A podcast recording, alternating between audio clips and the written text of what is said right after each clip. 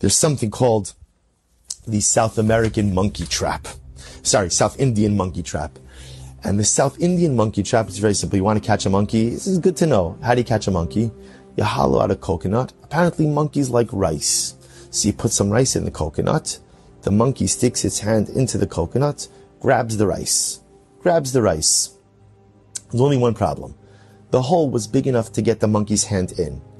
But with the clenched fist, the monkey can't get its hand out. And so the monkey has to make an amazing decision. Do I let go of the rice and get my hand out? Or do I hold on to the rice because I want the rice? But yet I'm stuck. My hand is stuck in the coconut. And apparently, at least for monkeys, they can't let go of the rice. And how many times does it happen that we hold on to expectations of someone and they're just not realistic, and they're just not appropriate, and they're just not correct, but I hold on to them. So my hand is stuck in the coconut of the ledge. I can't move on. I can't let myself out. I can't extricate myself from the negativity in order to move on. So I'm just stuck.